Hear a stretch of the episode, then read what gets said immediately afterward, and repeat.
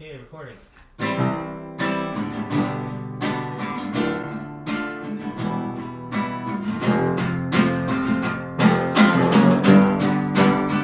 Hi, everybody. Shmuel Shoham for the Transplant Infectious Disease podcast. Today, we're very lucky to have Mike Eisen, who's professor of medicine at Northwestern University.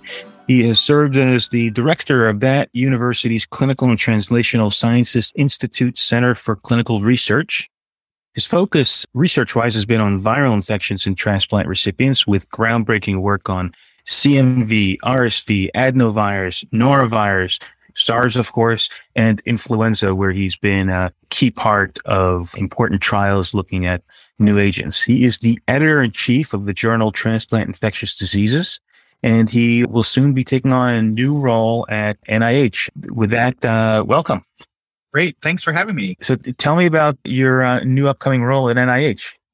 Yeah. So at N I H, I will be the respiratory disease branch chief within the D M I D group, the Diagnostic Microbiology and Infectious Diseases. It's a tongue twister um, within N I A I D. So in that role, I'm going to be focused on the external facing grant programs related to all of the respiratory pathogens. So flu, nineteen, T B, and traditional respiratory bacteria. So it's a, you know, a great opportunity to lead the research efforts nationally uh, for things that I'm very passionate about. It also means learning about a lot of things like T B that I haven't spent much time on. Um, But there's also some really cool things that are going on, universal flu vaccine, similar efforts for COVID nineteen and coronavirus vaccines. And then, you know, I think that there'll be a lot of focus in this, uh, in part, I think, because of this new pathogen we're all still struggling with, SARS-C o V two, and the potential of future pandemics, many of which are going to be respiratory in nature. So really excited to be moving into that new position. No, that's great. It, it's all fun and games until it involves the lungs, and uh, because we do need them. Yes, that is very, very true.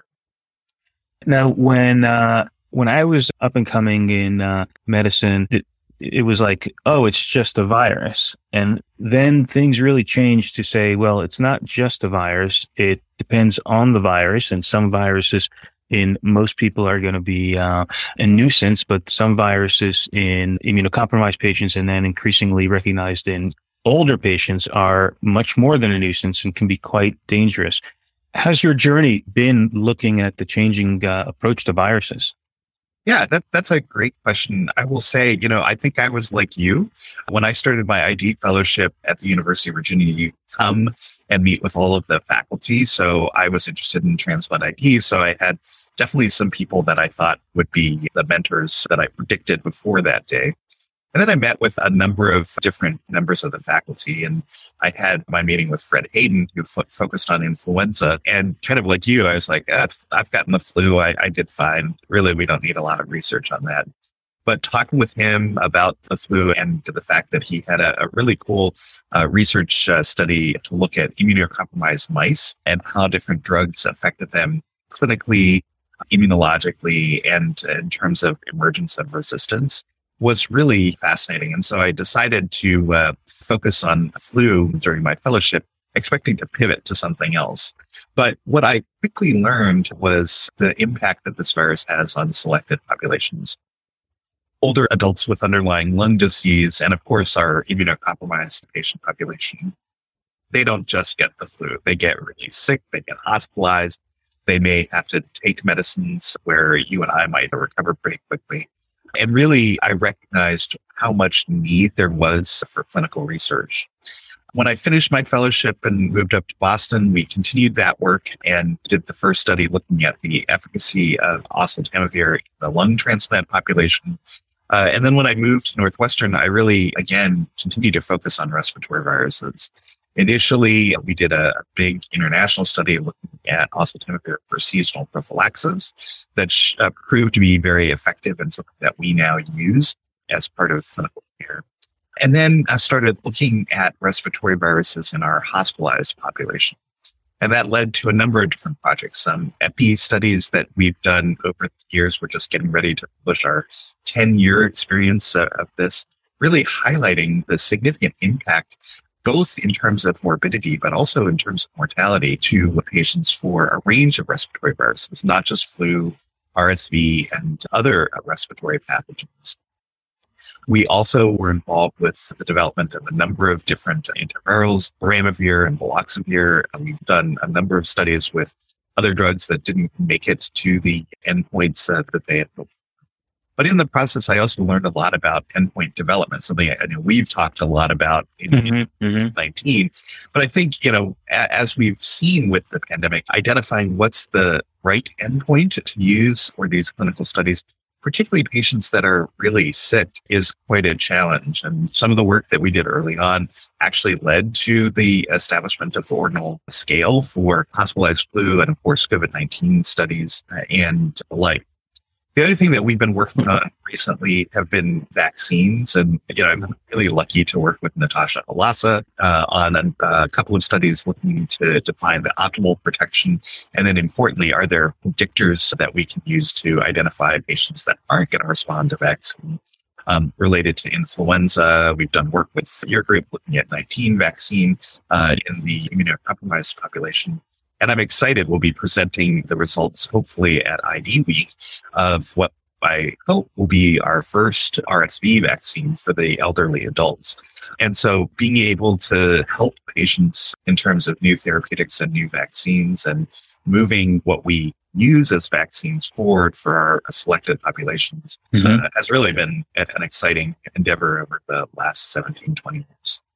Amazing, amazing. I uh, I think that the points that you bring about endpoints are, and, and in general, clinical trials have advanced so much in that it seemed like it used to be, okay, let's uh, do something because it seems like a good idea, where and that's where you come up with two weeks of therapy or one week of therapy, to now that's something that's much more sophisticated in terms of entry criteria, intervention, and endpoint that... It, even at the development of the study, putting a lot of work into that. Uh, how have you seen that change?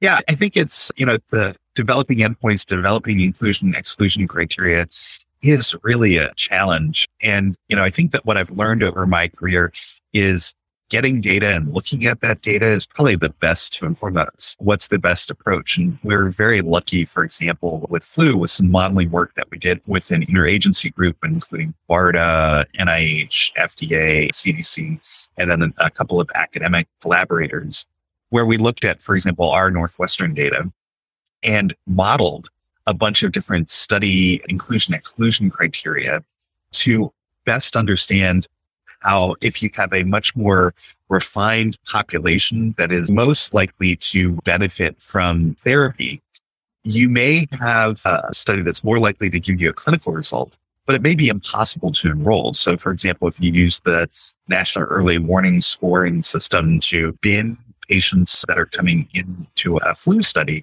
if you have a really high level, you're going to either need to include, have the study going for several seasons or include a huge number of sites to enroll. Whereas if you open things up a little bit further, you will be able to enroll in that time period, but you'll have to tweak your estimates for efficacy. And so I think for me, the biggest thing that I've learned is developing data so that you can model what you're going to see. Recognizing model is just that. You may not get into where you are. I think the other thing in terms of endpoints is that we need to be thinking about endpoints as something that changes. And again, I think the experience with COVID nineteen really has changed how we think of endpoints. If you think about early in the pandemic, you know, there was a lot of focus on keeping people from dying. And that's, well, that's still always going to be a priority. When you have a sizable percent of the infected population dying, that's a very reasonable endpoint that you can actually power studies around. Mm-hmm. But we're in a different phase now. For example, we've got a highly vaccinated population. You've got a variant that seems to be a little bit less severe in terms of disease in most, not all populations. And how do we think about and pivot these endpoints? Uh, you know, if you were to design a study today looking at a new antiviral for outpatients with a, a mortality endpoint, you'd need tens of thousands of patients to get to that endpoint. And I think, again, looking at what most providers are, how they're using the currently available antivirals, it's not really to keep people from getting hospitalized or dying. It's to get them feeling better. And yep. so do we need to be, uh, again, changing the way that we think uh, about endpoints over time? And even within that severely ill population, I think we have to probably do more homework. I think our understanding of pathogenesis and immune responses for all of these respiratory viruses needs to be studied better, because we oftentimes will do studies of hospitalized influenza or hospitalized COVID nineteen, but we know someone who's uh, fully vaccinated on the floor has a very different trajectory than an immunocompromised, unvaccinated patient that's on high oxygen when they come into the hospital. And so I think we need to get more sophisticated, both in identifying who the patients are when they're enrolled, but then, you know, what are our goals of proving efficacy? And then I think the last thing that I've learned uh, throughout this is, while we may have great ideas about what would be reasonable endpoints or study design methodology, we really do need to work very closely with regulatory partners. Mm-hmm. If we think something is a reasonable endpoint, but F D A does not, the drug isn't going to get approved. And so I think we mm-hmm. need to be thinking more clearly, how do we engage uh, with the regulators?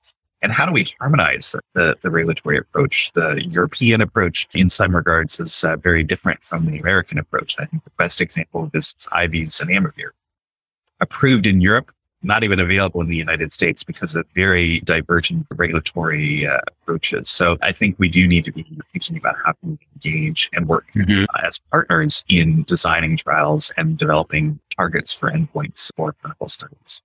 Well, I think in your new job, you're going to be uh, both figuratively and, and literally across the street from the F D A colleagues. So hopefully uh, you'll have an opportunity to uh, help bridge the gap.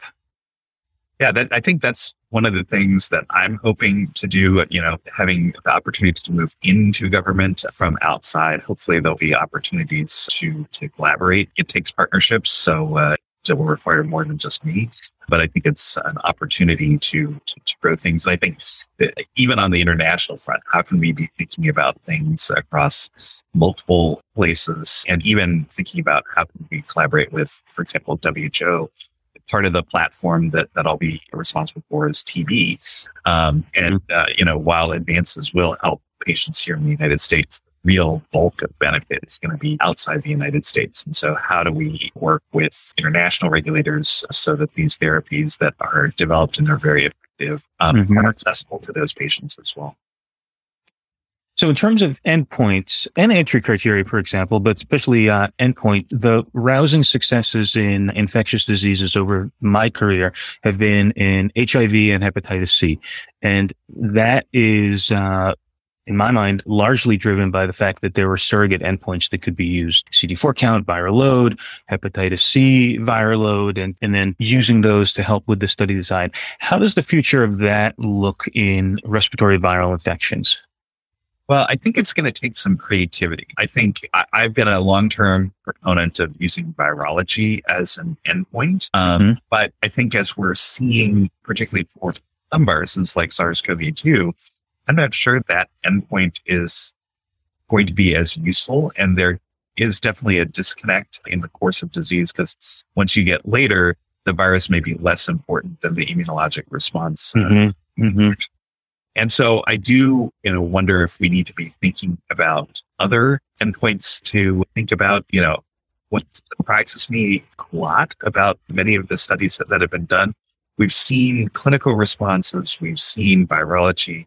We haven't seen that much in terms of immunologic responses, mm-hmm. how some of our therapies that we think are modulating those immune responses are actually changing that. Mm-hmm. And this is, again, I think important, not only up front. You know, I, I really do think that N I H uh, scale is how we define how we bucket patients. But again, mm-hmm. we've seen, we all have seen patients that are on the floor on no oxygen that progress, mm-hmm. uh, and patients that basically, you know, get better without much in the way of intervention. Mm-hmm. Uh, and there's something different about those patients. And so understanding what markers predict who's going to progress, who's not, even if it's not at one time point, maybe at serial time points that we watch. Um, I think defining those are going to be very helpful. And not only will they help us refine our clinical trials. They may be uh, surrogate endpoints. And I think this is going to be particularly important as there are trials that are either launching or being developed are using immune modulators for flu and R S V. And the question is, what are they doing? You know, and I do worry because not only do they risk modulating immune responses, they can also flip the other way and uh, mm-hmm. increase uh, uh, viral replication. And again, I think we have to be very careful as we apply lessons from COVID nineteen, because what we did recognize is that COVID nineteen truly does have this biphasic illness. Mm-hmm. I'm not sure that that's totally true for some of the other respiratory viruses. And so mm-hmm. if we mm-hmm. use the same paradigm, we not, may not be as successful.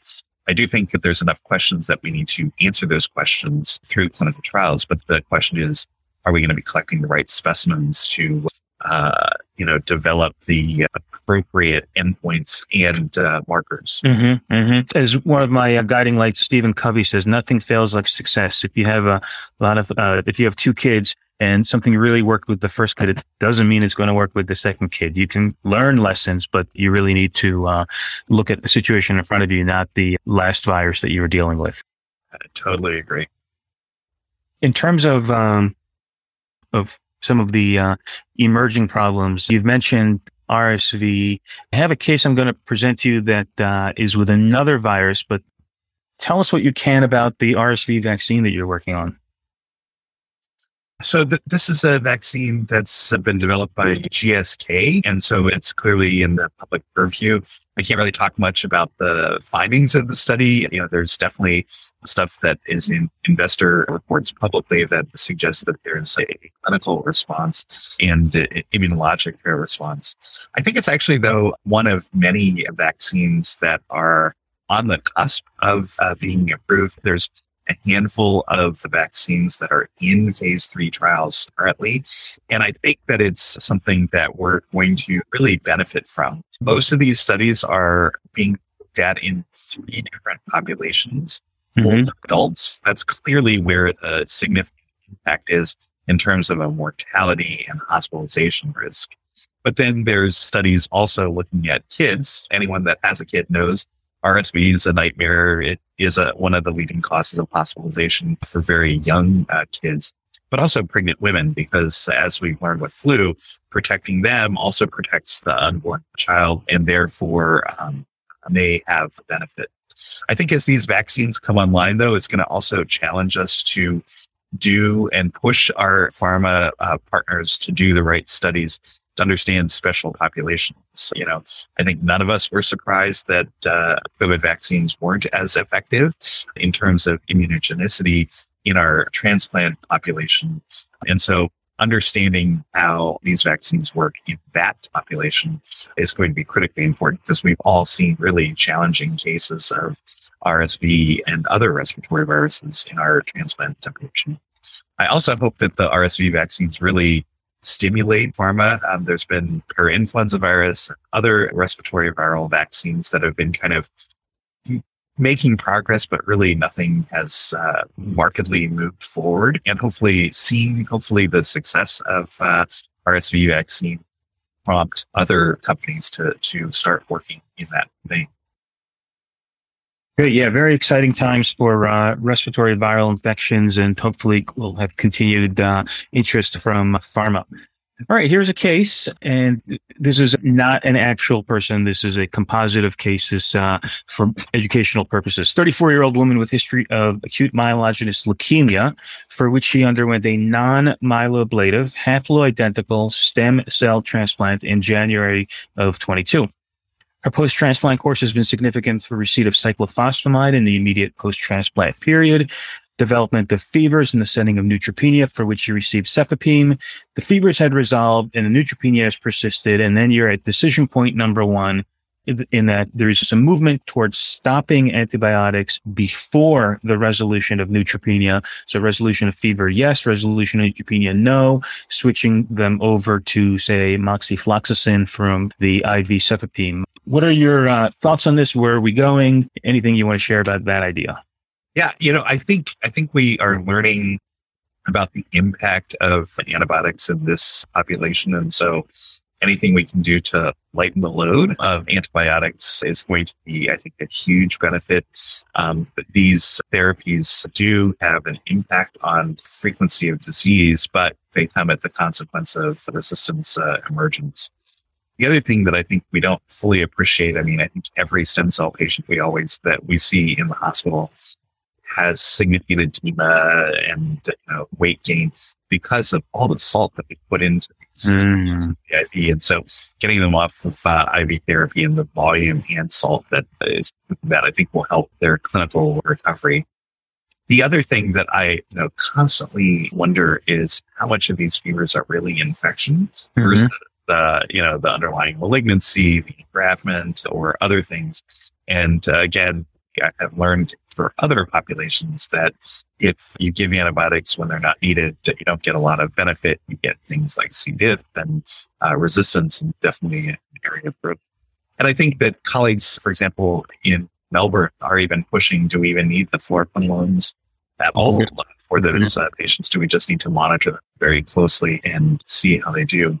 And then lastly, I think we are starting to get some data out of groups like here at the University of Chicago and others that are showing that particularly when you have anti-anaerobic activity therapies, you may have uh, anticipated adverse outcomes in terms of the stem cell transplant itself. So not only are you challenging the patient in terms of resistance, but you may be stacking things against them in terms of their inability to fully recover from the stem cell transplant.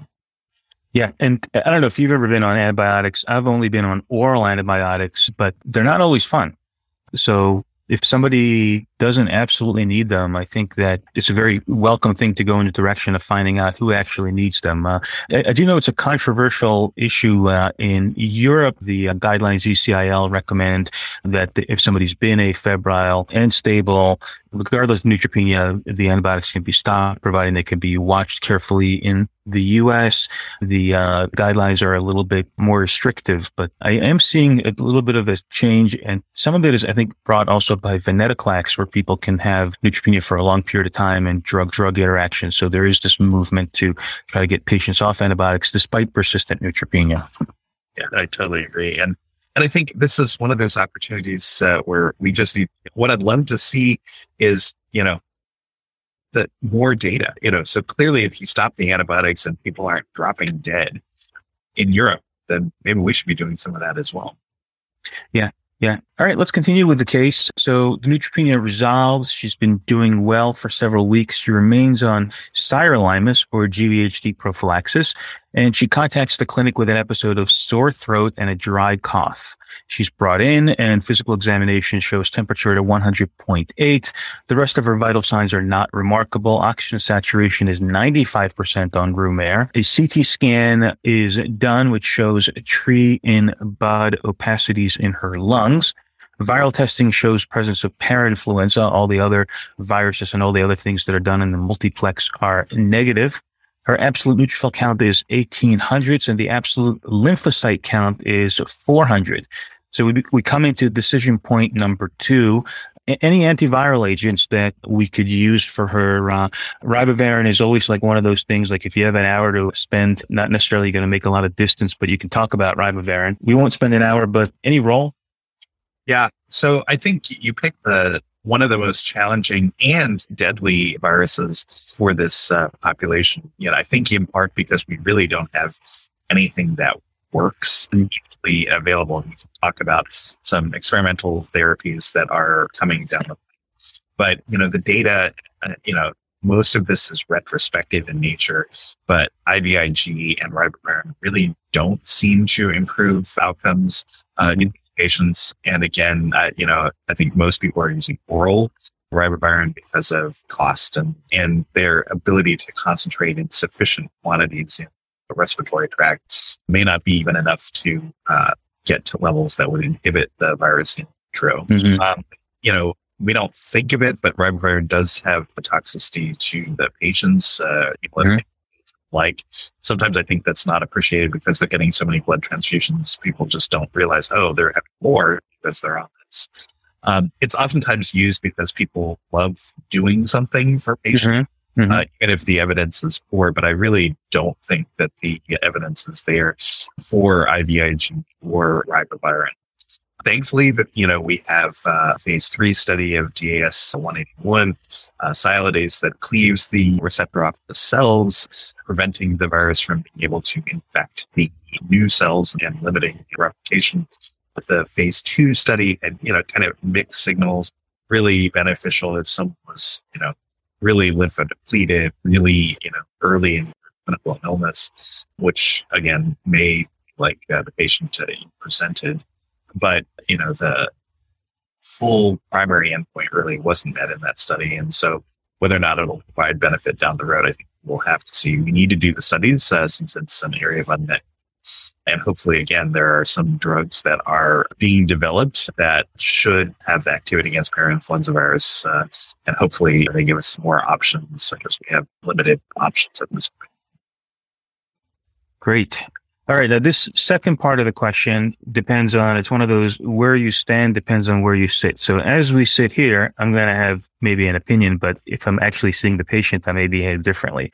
So what do you think about giving this patient an antibacterial? And with full disclosure, patient gets admitted to the hospital like this. There's a very low chance that I'm not going to give this guy an antibiotic, an antibacterial, but since we're sitting here from the safety of a conversation, how do we feel about giving a patient like this who clearly has parainfluenza virus and no clear evidence of an invasive bacterial infection and antibacterial? Yeah. So, you know, it's, I've come around to my thinking a little bit for all of these viral infections. I do think that this is probably all the parainfluenza virus. And so there's really no role for antibiotics for those patients. I think, as you pointed out, A, they won't be calling us until the next day to opine on this. Uh, so they're going to get started on antibiotics because that's just what happens with these patients. And so I really wonder if our focus shouldn't be whether or not to make the decision to start therapy, uh, antibiotic therapy, while we're collecting the data on these patients, but having a plan to quickly pull them off of the antibiotics. One of the things that we found when we looked at our, you know, ten years of data for flu, R S V, and parainfluenza virus is that huge proportion, I think it was ninety-six percent of patients get started on antibiotics on admission. Mm-hmm. But sadly, almost half get discharged on antibiotics, even though they found no other cause of infection. And I see this in this patient population as well. Like, They, you know, they get started on antibiotics. Their C T really doesn't show anything from a focal pneumonia. Uh, all the blood cultures and C M Vs and all the other things that get done on these patients are negative. The only thing you find is uh, parainfluenza virus, and they still get sent home on an antibiotic that they probably don't need. I think we need to do a better job of at that twenty-four to forty-eight hours as we get more data back when we're pretty clear that the person probably doesn't have a bacterial process to stop those antibiotics. Yeah, I agree with you. Again, sitting here in the safety of our conversation, I feel the same way. When I'm at the uh, bedside, I often don't have the bravery to uh, to do that in this patient population. But I do think that what you're saying is correct. Now, another aspect which uh, I've actually come around to being more aggressive myself is uh, the concept of fungal after viral, and that. It, it, has been uh, well described in immunocompromised patients, and then tantalizing data from influenza, particularly in Europe, and then uh, the crushing amount of data, particularly in India, with the fungus after uh, COVID. How do you feel about an antifungal for this patient as sort of a chaser, a couple weeks, maybe longer? Obviously, data is going to be uh, very, very uh, sparse. Yeah. So I do think that it's an area where we need more information. Uh, You know, when we looked at our data for flu and R S V, looking specifically at fungal breakthrough infections, they almost all occurred in our immunocompromised patients. So they weren't seen, uh, and other groups in North America have described this flu, that it's not this rip-roaring, raging disease in healthy patients like some of the Europeans have described, but it really is predominantly immunocompromised patients. And so it is something that I do think about, particularly if there's lower respiratory tract involvement in patients that are lung transplant patients or uh, patients that are severely lymphodepleted stem cell patients. I think the real question is, do we do kind of a upfront universal prophylaxis approach, or is it something where we just serially monitor the patient very closely? And again, I think that's an approach that the Europeans tend to use, um, and one that I think may be more beneficial in this population, because while they do occur, they're still pretty infrequent, even in our immunocompromised patients. And so figuring out which approach is optimal, I think, really needs uh, some further uh, research. Mm-hmm. Yeah, I agree. I agree. And I often look at phase three randomized control trials as a Formula One situation, like a formula. You need a racetrack that is extremely well prepared. They're very expensive, they're very splashy, and they can crash easily and cost you a ton of money, but they can also uh, perform ex- exceptionally well. For this type of thing, I think a randomized trial is uh, something that can be done. Whether it'll be funded is another thing, but it, it, I think it can be done because I think the ground is prepared for that. Yeah, no, I totally agree. I think it's an area where, as again, as we've learned with the pandemic, you've got to use different approaches. I, I actually think we could probably come up with a lot of data by, you know, a observational registry or, you know, mm-hmm. experience where we just look at, because there's going to be variability. You know, some centers are going to maybe give universal prophylaxis and some will watch and wait. And so, in fact, you know, looking at those differences and what the outcomes are, while not as gold standard as a randomized placebo-controlled trial, could at least give us supporting information and drive for clinical care. Yeah, I, I think that trials like you're describing can sometimes give better information than a randomized control trial. And, and it's not just that it's cheaper, but one of the things that infectious disease doctors can really stand to learn from oncologists is you look at an oncology trial where they look at, say, something like breast cancer. They're not going to do breast cancer chemotherapy versus no chemotherapy. They're going to be so much more sophisticated about the type of breast cancer, the stage of breast cancer, and where you come in with the intervention. And in infectious disease, I think we're starting to catch up a little bit, but we still do studies of, do you have a low respiratory tract infection? Yes or no? Do we give you an antibiotic? Yes or no? Yeah, I totally agree. And honestly, I think even like very basic things, like everyone's still debating the role of ribavirin. Um, mm-hmm. For the patients, you know, like let's get some quality data to look at outcomes. I I, I actually think equipoise is there to do the randomized trial, but when that was attempted uh, in the past for R S V, for example, they just couldn't enroll. And so again, mm-hmm. there's enough variability, uh, even in our own centers, where I think you could compare ribavirin, no ribavirin. Was there differences in outcomes? Probably not. Yeah. And and the power calculations in infectious disease can be challenging because of the uh, changing face of the disease, as you mentioned before. With COVID, doing a, a study for uh, endpoint of hospitalization, the power analysis early in the pandemic is quite different than it is now. Similar, whenever I have a patient with R S V, I tell them, who's a bone marrow transplant, I mean, I said, don't go on the internet because they're going to tell you that, that your chance of dying is extremely high. I haven't seen mortality like that in years. So we need the preparatory data to know how to power the study as well. Yeah, yeah. And, and there is some of that data out there. I mean, I think one thing that, you know, the, there's two kind of scoring systems. Mm-hmm. One by, that was developed by the group at M D Anderson, uh, Rory Chamali's uh, group, and then another one that was developed in Basel by uh, Nina Khanna and uh, Hans Hirsch's group that really I find to be very useful in predicting outcomes for these uh, patients, and I think does allow you to have better discussions, not only with the patient, but more importantly, with the team, so that, you know, this is someone who's going to probably do fine, or this is someone we need to keep a close eye on because they have risk of progression. Yes. So these scoring systems are so important to identify patients, both for their educational purposes to patients to say, okay, this is uh, where you fit in, and then to, to choose interventions and design studies. Yeah, I totally agree. So as we uh, start moving toward wrapping up, I, the listeners can't see this, but I can see that your your background is a beautiful uh, skyline of Chicago, and it's been over forty minutes of us talking, and I haven't brought up baseball. So are you a Cubs or a White Sox fan, or is there a third team involved? I will be disappointing you on this. I am not a baseball fan at all. Uh, I, I have been Crushed. to two or three games and was have never been as bored in my life. So I just, I'm not a baseball fan. All right. Well, you, uh, you got saved the, also from having to take a, uh, a stand that would offend half of your city's populations. I, I totally agree. Totally agree. So what do you do for fun?